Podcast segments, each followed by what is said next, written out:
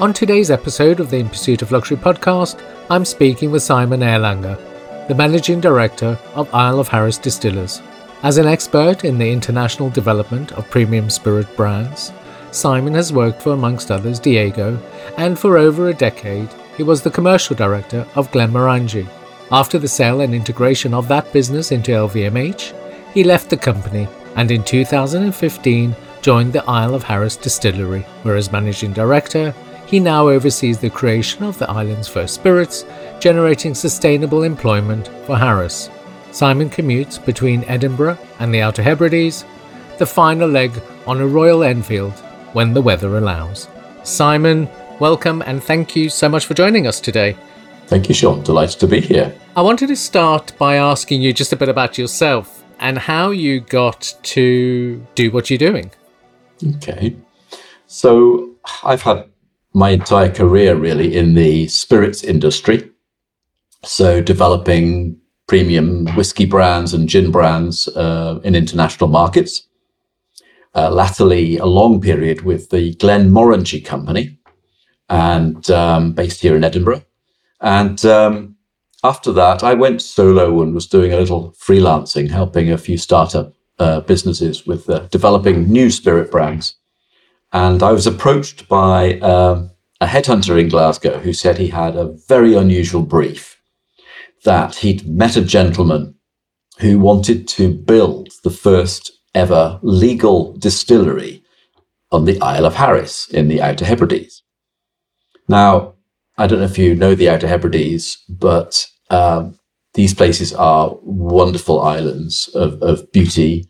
Um, the idea of having the opportunity to build the first ever whiskey distillery on on somewhere so special, um, I mean, it was just was just too appealing to to turn down.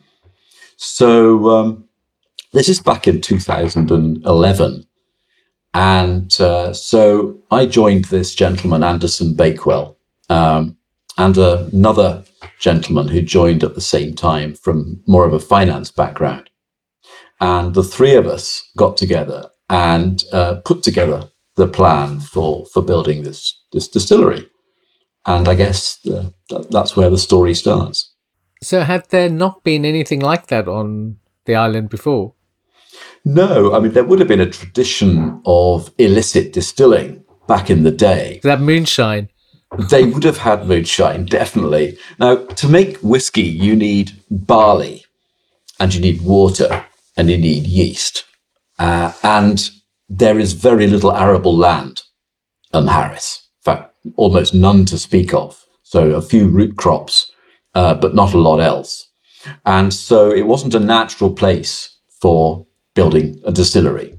There's a small island just off Harris that does have a certain amount of crops, and we know there was some illicit distilling that used to happen over there, but people don't talk about that a lot. So no, we're we're, we're the first. Right. So then, where do the ingredients come from?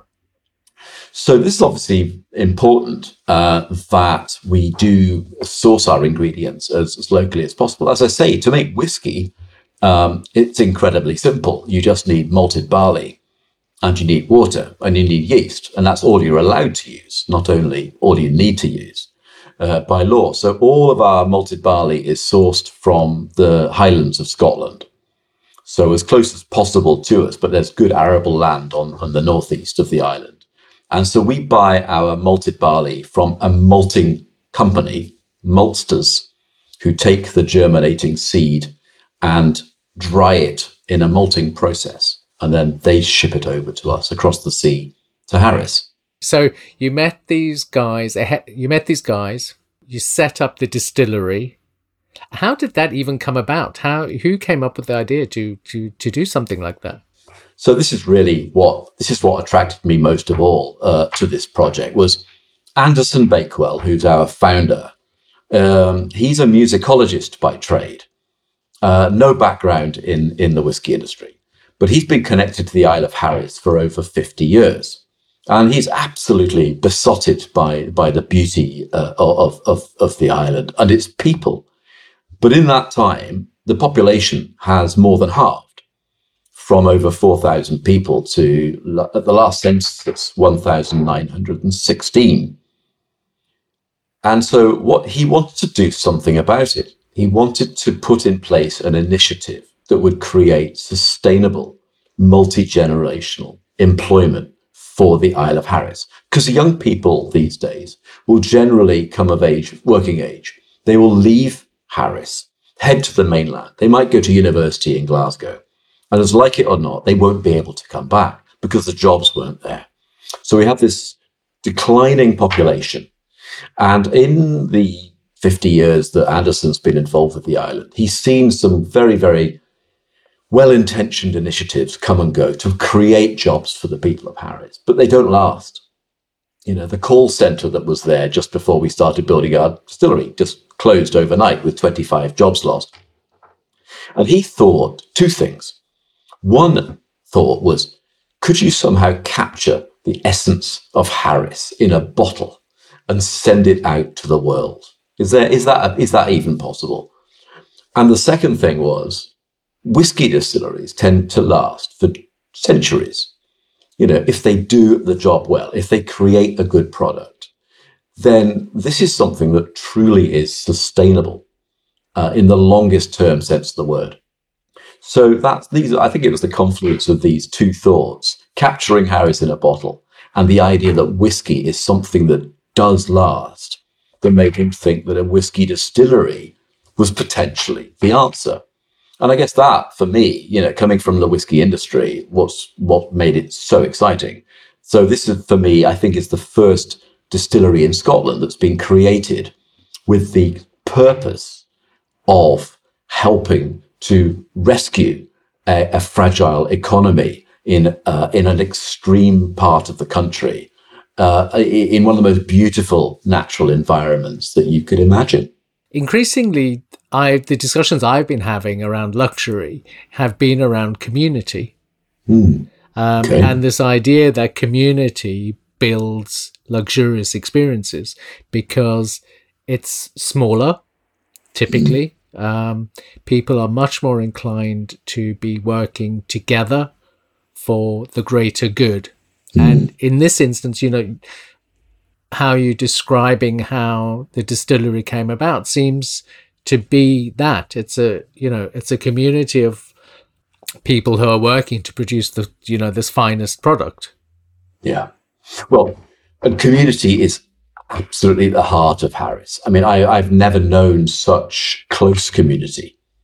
I mean, on an island, naturally, you know, you'll be drawn together, but th- this is an island of crofters, you know, where you have uh, you have your croft. It's a narrow strip of land. You have some sheep on it. You'll grow some some potatoes.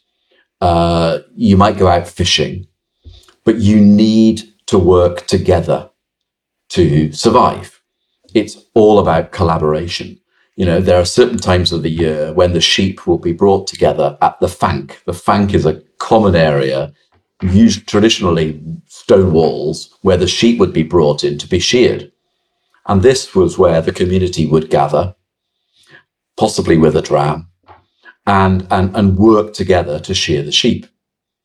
Uh, there's another wonderful story. Uh, the island of St. Kilda which is 40 miles further out into the Atlantic Ocean, but part of the uh, parish of Harris, where every day the men of the village would meet outside the biggest croft house to decide the order of the day. So ideas about competition, um, beating the other, outdoing, it doesn't really happen. It really doesn't happen. It's all about collaboration. It's all about community. And Harris, the postman, will walk into my kitchen and put the post down in the kitchen. He never knocks the door. The, if you walk into somebody's home, you don't expect an invitation. You just wander into somebody's home and they'll always invite you in and there'll be a cup of tea and there'll be some baking there. It's, it's, it's fantastic. And so when I created our team uh, at the distillery, we, we kind of as a little little pun, we instead of calling ourselves a craft distillery, we call ourselves a croft distillery. Right. but but seriously, and I've run teams in different places in Edinburgh and, and other parts of the world, and I've never had a team that's so close knit so much a big family where silos and departments are really not terribly relevant, where everybody just mucks in to help each other. So when we started thinking about how we were going to communicate this story to people around the world, how do we develop our following? We always talked about creating a sense of belonging and trying to take that sense of belonging that naturally exists in Harris and allow people in from Tokyo to New York to get a little sense of that in some way, to somehow connect with us and connect with the island and get some of this sense of community that is so special in Harris and, and really lacking in so many parts of the world. And post pandemic, so much more important. You know, during a time when suddenly you found your neighbor outside the door. You hadn't met them before, and there you are clapping for the NHS at five o'clock on a Tuesday, and realizing how important community is. And it, is it a luxury? Uh, in Harris, it's not a luxury; it's a necessity. It's how you survive. It's how you make ends meet. In other parts of the world, in cities primarily, it's perhaps become a luxury. You said you um, you've worked for other big whiskey manufacturers do they not have that a similar sense of um, community if they're oh I don't know on Jura for example? Of course, of course they do, uh, and and Jura Distillery, which is part of which is part of a large uh, large whiskey business. They will have a head office in Glasgow with hundreds of people, tall high rise, and they will be run like a multinational. But on Jura, where the distillery is, Absolutely. It'll be all about the community. You know, their distillers will often be, you know, from the same families. You know, they will be they'll be husbands and wives working together in the Jura distillery. It's it's a tiny, it's a, it's tinier than Harris. You know, and so absolutely they will have the same uh, values at that distillery as, as we do in Harris. The, the difference is that our entire company is built with a purpose in mind. And the investors that we gathered together to help us to fund that distillery were brought in on the basis of that's partly what they were investing in. It wasn't just a single malt whiskey that doesn't exist today, but it was about this social purpose that, that, that was part of the sell. When we think about luxury, particularly, um, we are sold this this narrative around you know the makers and their community of makers when that may not necessarily be the case because we you know you're thinking about production mm. you're thinking about scale mm. you know the corporate world that those descriptors of sourcing ingredients for example or manufacturing the product it's not possible to manufacture in those quantities in in that way whereas what you're describing is a true reflection of community because it is small, it is where it is, um, and like you say, those people work together as opposed in the silos of their job description. In the big corporate world, you have to work in a silo of a job description. Yeah, yeah. So I, we, we I talk about beautiful constraints. You know, we have constraints doing what we're doing, where we're doing it there's only so much Harris to go around. You know, we're building our second and third warehouses at the moment to contain the whiskey casks. There will only be so many warehouses we can build on Harris. And we want to always mature our whiskey on Harris. Not a lot of islands do that. They will often ship their casks off to the mainland to mature because they've run out of space. But that would not be true to who we are. We want our whiskey to be Harris whiskey made by Harris hands, matured by the Harris climate, with water that's flown over Harris rocks. You know, so that's one of our, we have five very clearly defined values, and one of them is for, with, and from the Isle of Harris. Everything we do has to be sympathetic to Harris, has to support Harris, and ideally be drawn from Harris. Now, we can't do that exclusively. As I said, the malted barley comes from the mainland of Scotland. But when we went out to build our team of distillers, we could have gone to find people from the distilling industry and brought them over to Harris, instead of which we took people from all walks of life in Harris, none of whom had ever done anything like this in their lives. And we trained them from scratch. So I now have six distillers, all Hearachs, i.e., from Harris, and all of whom put their own individual touch into the spirits that they are creating, whether it's our Isle of Harris gin, which we sell, or the Isle of Harris single malt whiskey. So there's a there's a craft that is coming from not just people who've come in who know how to do this stuff because they've done it elsewhere, but very specially people who've never done it before, but who have got two we have some very, very good consultants who advise us and who stand looking over their shoulders and support them. But, you know, young Rebecca, who's our first distiller's apprentice, she's 17 years old, you know, and she has, you know, she has a job like any other distiller of deciding when to start the mashing, when to stop the mashing, what temperature the water should go in at, what level at which what level at which you turn from one point to the other in the distillation process. There are all these techniques which you could computerize very easily, and some of the big distilleries do, whereas we've done we do everything by hand. So the and I you know I can't tell you what difference that's going to make to the to the whiskey nor can I tell you what difference it makes that our water is the softest of any distillery in Scotland. Nor can I tell you the difference that the climate makes, which is particularly humid and where the wind blows particularly strongly. But all I know is that all of these things are being given by Harris to this whiskey that one day is going to create a product that you can't create anywhere else. And I think that's what makes it all so exciting. Mm. I mean, that's interesting. So, is Rebecca from the island? She is. She's They're from all the from the island. All my distillers are from the island. That's quite an amazing story. And is she trained by, is there a master distiller, for example?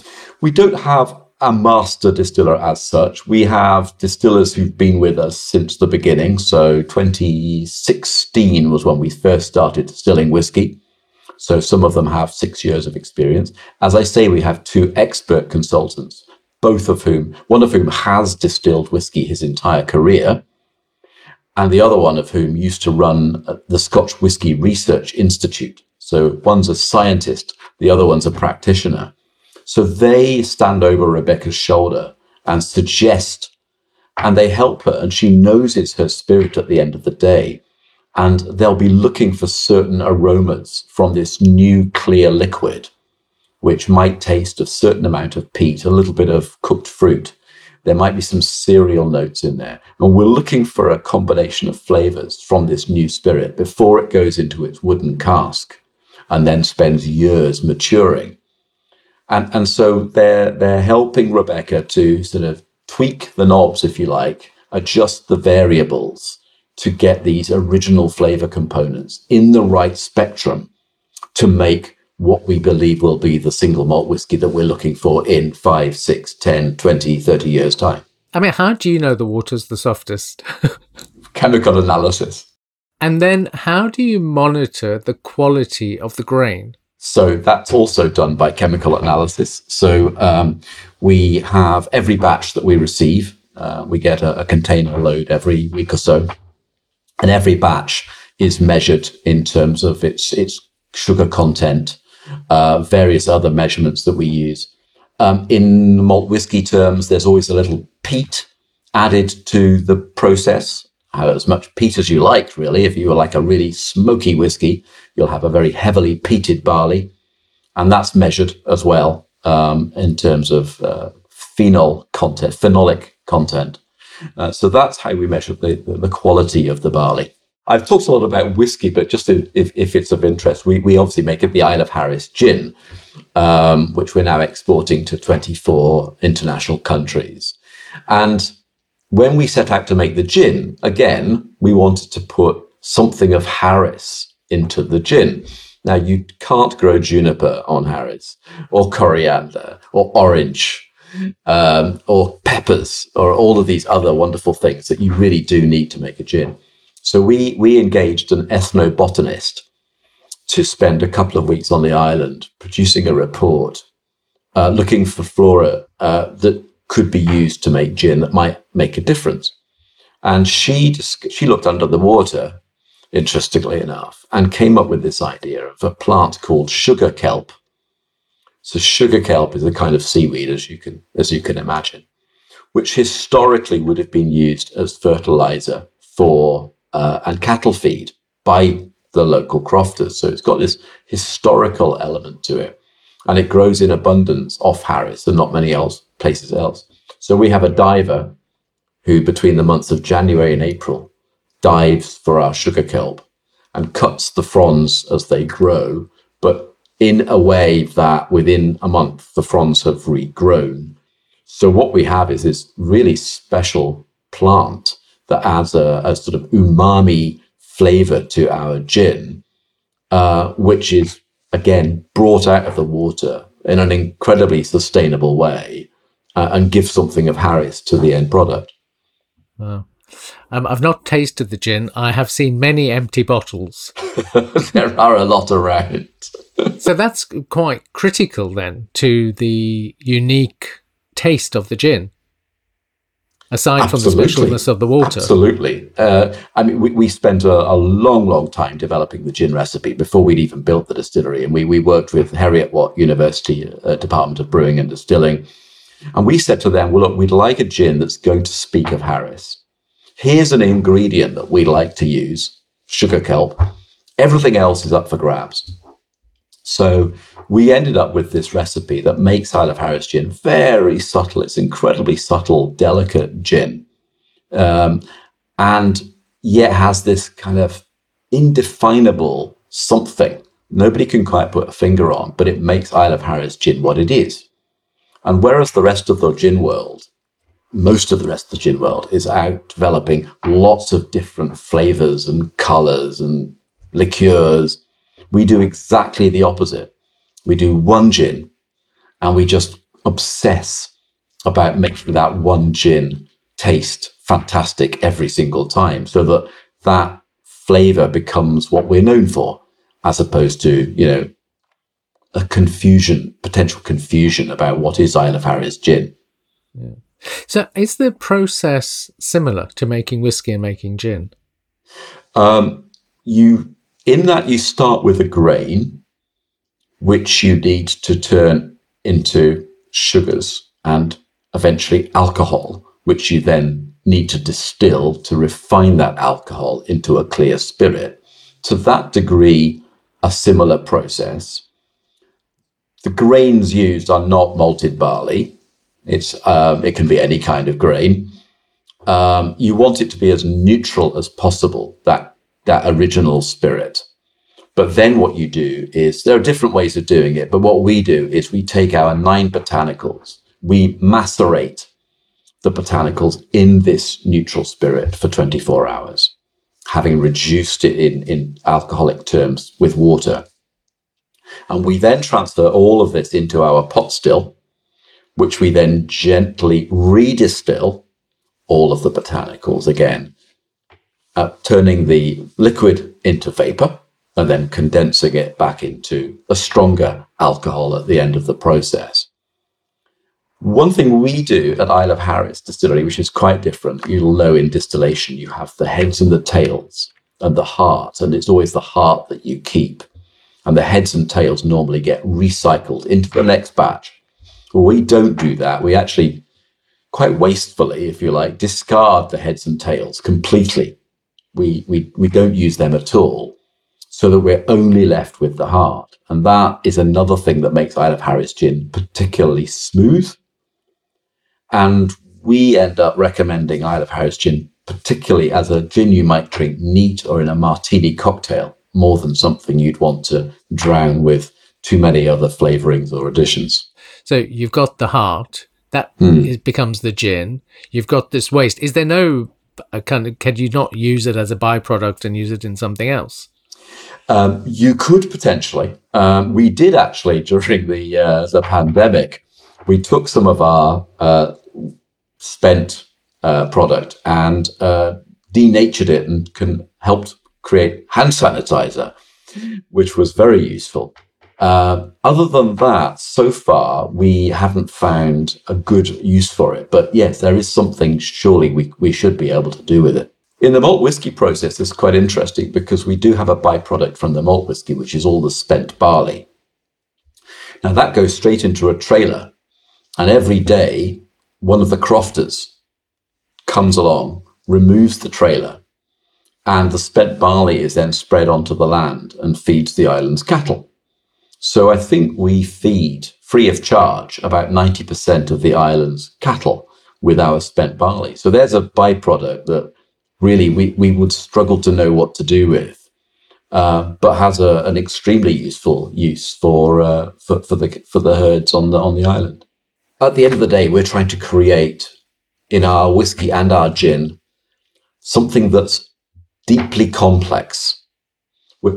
That's not necessarily what you want to do. Uh, you might want to make something that's much more obvious, something that's fairly clearly defined in terms of flavor and aroma. But we're looking to create complexity. We're looking to make something that you that, that will that will reward taking time over it. And so building layers of aroma and layers of flavor are is really important to us. And so that's how we kind of designed our recipes at the beginning was what how could you make a Harris whiskey? How can you make a Harris gin? What are the kind of flavor attributes that you're looking for? And, and we call Harris elemental. It's an extraordinary place. If you come up, you, you will, you'll, you'll probably get three seasons in any one day. You can travel from one side of the island to the other, from the golden beaches the, of, of aquamarine um, to lunar landscapes on the other side of the island. And, and so, so, we're trying to reflect some of this complexity in our spirits. And, and I guess everything starts with the nose. The, the, the, the, the, the, the mouth, the, the, the tongue is a pretty blunt instrument, as you know. And, and whereas the olfactory organ, you know, there's so much more complexity that the nose can, can, can discern. So we do, working again with Gordon Steele, who's our sensory expert and has been doing this for his entire career. We've defined we have spider diagrams and and even a even a Harris Tweed abacus in the distillery to sort of show the uh, the different types of flavor that we're looking for. And a lot of distillers, I think, in a lot of distilleries, wouldn't really be that involved in that sort of stuff. That would be left to the, as you say, the nose. But we get our distillers deeply involved in that so that they really get a sense that this isn't just a job, it's not just a function, but they are creating these complex spirits. And latterly, what we've done, because we do need to become more sustainable in that area, and Gordon one day will, will want to retire, is we've just appointed a, a, a blender and a trainee blender and so Shona was picked from, she actually runs our hospitality team, but she has a particularly fine nose and a passion for it. And we went, put her through sensory evaluations. And so she is now training under the tutelage of Gordon to be the Harris first distillery blender. So over time, she'll be the center of expertise, if you like, when it comes to aromas and flavors. So, what is um, sensory evaluation? What does that entail? Well, we have a we have a concept as to what our spirits should taste like and smell like, and every batch, every week, is nosed by a panel of people independently, and then the results are compiled to make sure that we are on track. Another thing we have, which is quite fun, I always wanted the Harris community to be somehow involved in the flavor of our spirits. So we have something called the sensory panel, which is made up of volunteers from the island, people who are our, they're our consumers, if you like. Uh, but, you know, trying to be true to this idea that putting Harris in a bottle, you know, if they think it's right and they're from Harris, then it probably will be right. So every quarter or so, we get them, we gather uh, together, and they then nose of, of, of various types of you know of, of our spirits, and then check those against their perception of what it should be like. The distillers, do they consider themselves to be craftsmen or craftspeople? Do you know? I'm not sure. I, I, I've never asked them. They probably don't, to be honest. They probably they probably just think they are the proudest Hearachs on the island because they're making this amazing whiskey and, and gin. Uh, so they know it's not just a job. They, they've always known it was not just a job, not only because they're creating something special, but, but, but because they're creating a legacy. And, and, and their children will benefit from this legacy um, and their grandchildren. And I think that is for all of the people in the team, all 35 people, that is a, that gives them a sense of pride that is is almost unique. And that's why I asked about the craftsmanship because there is there is craftsmanship in what they do. The important thing about craftsmanship is that it's skill that you pass down. Mm. And that seems to be inherent in the activities that you are undertaking, you know, at the distillery. You know, if there's a 17 year old you know, that 17 year old, like you're saying, is carrying on that legacy and being taught by, you know, they might not call themselves that, but they are being taught by a master craftsman who understands mm. what the Harris whiskey or Harris gin needs to taste yeah. like because it yeah. has to have that consistency. Otherwise, it's not going to be Harris gin or whiskey.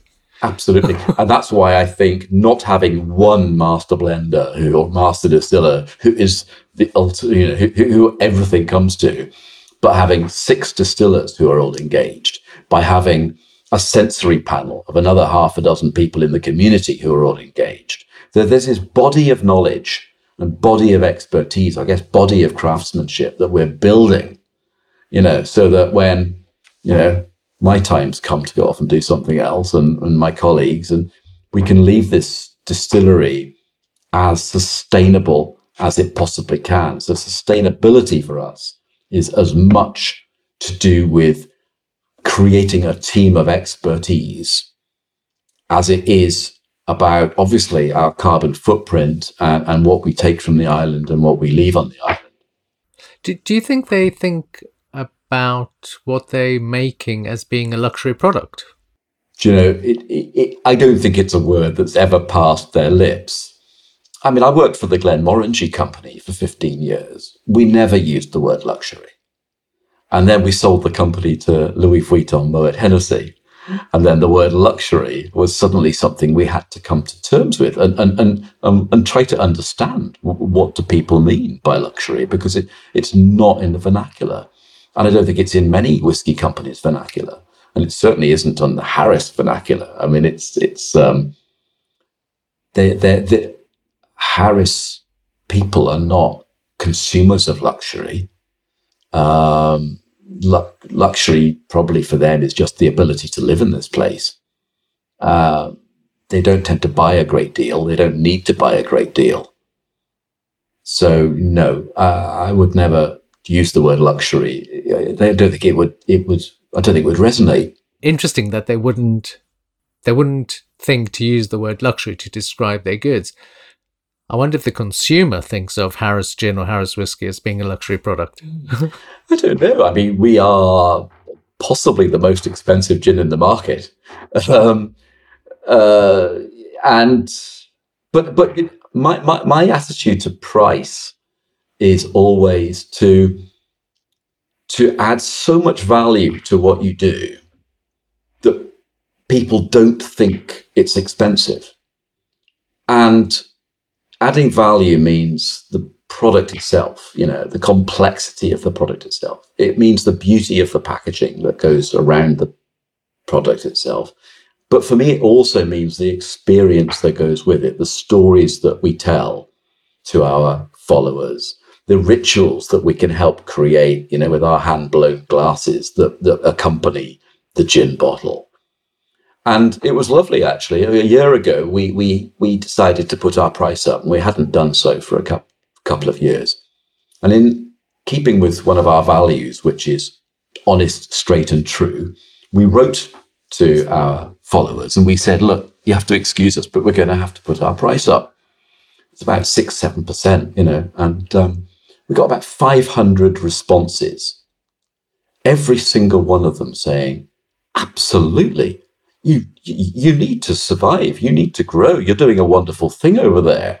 You know, you need to be profitable. And anyway, it's worth absolutely every penny you charge. And I thought, well, that that's exactly what I dream of. You know, is we need it's an expensive place to make whiskey and gin. We have incredibly high costs. We do things very well, so we have to charge a high price. But the people, for people to say that it's not expensive, that for me is, you know, what I've always wanted to achieve. It's important, and it's yeah, it's important that your customers appreciate the complexity mm. of w- what it is you do and the challenges you face to be able to do what you do to produce yeah. the the product. I, my understanding of luxury is that it's something that isn't necessary. Mm. I mean, I think it isn't it as simple as that. You you you you can do without it, and absolutely you could do without Isle of Harris gin if you really, really had to. if push came to shove, I understand that. And that's why, again, I think we work so hard in making it desirable for people to make people want to feel that they need it because, you know, because it's just such a, a beautiful thing to have. And the experience that surrounds it is, is so positive. Yeah. And I think, I think that's true. The experience becomes the luxury. It's much mm. more about how you engage with, you know, whatever it is you're engaging with that makes it that, you know, that makes it that luxury. Absolutely. Absolutely. An experience.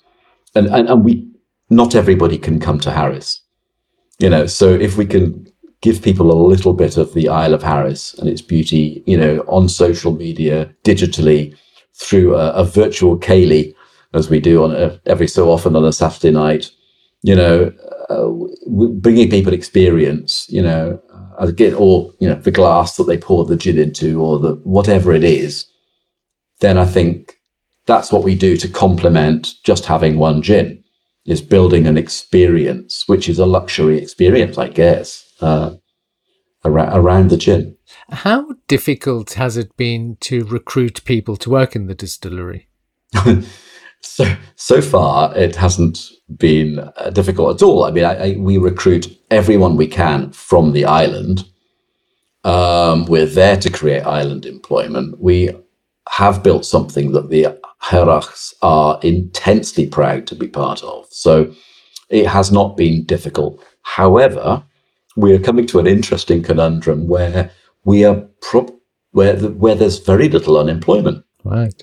And there are one or two other businesses that have grown up, partly because the distillery has been so successful and encouraged more tourism to the island. So there's a lot of buoyancy and vibrancy now happening since we've opened that's meaning that sooner or later there will be a cap on the number of people we can employ unless we can build more homes for them, which is going to be the next challenge. So, um, so it's, it's going to be a high class problem because we were there to stem the, un- the decline in, in population.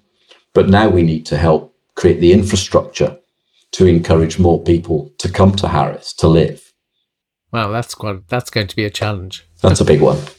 I wanted to move on and ask you a little bit um, about technology and how that's impacted on on the way you work. Mm. Or has it impacted on the way you work? Uh, only in a good way, in that we are a tiny company with little resource, and we have used e-commerce uh, very, very effectively. So we set out as a direct-to-consumer company.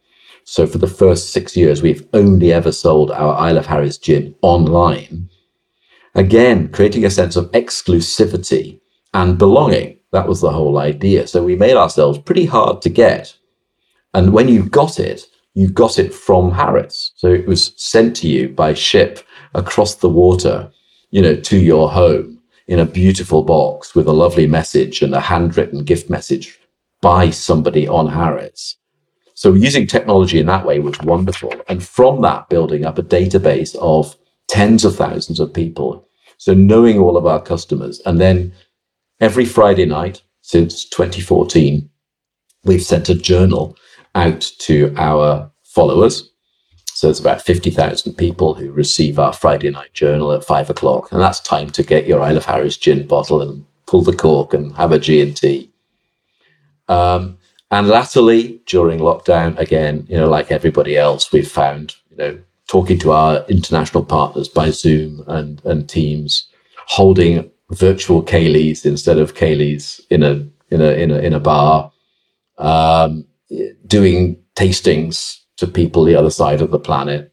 Uh, I think it's been it's been wonderful. Uh, what we do now want to do is reconnect in person uh, and and get back out there and meet people again. But but no, I mean for a small island distillery with with small resources, as you can imagine, technology has been uh, an absolute boon.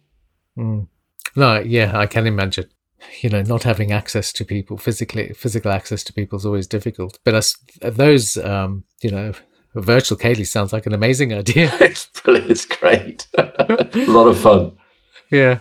Um, my penultimate question is about the bottle, because uh, the bottle's quite famous in itself. Hmm. How did that come about? Well, again, you know, the founder said he wanted to put Harris in a bottle. So that bottle had to represent Harris. So we could only use the best designers. And back in the day, I, I knew by reputation of a small boutique design agency called Stranger and Stranger in London. And I went down to see them when we hadn't got a penny and uh, went down on hands and knees. And I said to Ivan, I said, look, you know, we've got this wonderful idea. We're going to build this beautiful distillery with this great purpose. We'd love you to design our bottles, but you know, we don't really have the wherewithal to pay you. And anyway, Ivan was wonderful and he got it. And he's got a partner who's got relatives from Stornoway. And uh, he and two colleagues flew up to Harris and spent three days on the island. They walked on the beach. We had a small ceilidh in the hotel where we got them to talk to people from Harris about what it's like to be a Hearach. And they went back to London and they designed that bottle. And um, it's just been uh, wonderful for us. I mean, I, you know, I don't know whether we'd have achieved what we've achieved without that bottle. You know, if we just had the gin and we'd had our story, but the bottle had been something less. I don't know. Uh, I mean, it played an enormous part in in what we've achieved, and people just love the feel of it. You know, the tactility and the the, the complexity. And as we speak, we're finalising the design of the whiskey bottle. Oh which, wow! That's which of exciting. course, which of course is is is a member of the family. Right. Um, and that will see the light of day in the next year or so. Excellent. Brilliant. Simon, this has been great. Um, I've really enjoyed um, our chat, and um, I very much look forward to visiting the island um, in the not too distant future, in fact, uh, and seeing, um, definitely making a visit to the distillery. You must do. Meeting, yeah, meeting um, Rebecca. Absolutely. yeah. I would like to end like I always do and ask you, what is your luxury?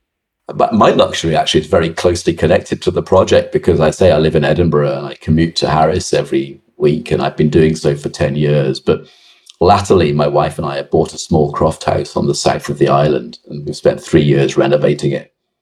And literally, I've just come back from three weeks there with my wife. And for those entire three weeks, the wind never dropped below 60 miles an hour. And it rarely stopped raining or hailing or snowing. But we just loved the simplicity of just spending time just gazing out over the, the wild sea and the silence. And you know coming from an urban world which we inhabit most of the time it really felt i guess luxurious because of its simplicity. I think yeah that for me was and more and more of that over time more time spent in that place and less time spent in the city probably is the way things are going to go. Yeah. Well, that does sound like a luxury. no one, no one around, and just the amazing scenery. It's beautiful. Simon Erlanger, thank you so much for joining us on the In Pursuit of Luxury podcast. Well, thank you for having me, Sean. It's been a great pleasure. Thanks to Simon for joining us. Thank you to our partners, Intellect Books and of course to you for listening. Catch up on missed episodes or listen again to your favourite ones by subscribing to the In Pursuit of Luxury podcast on your favourite listening platform. Join us next time on the In Pursuit of Luxury podcast.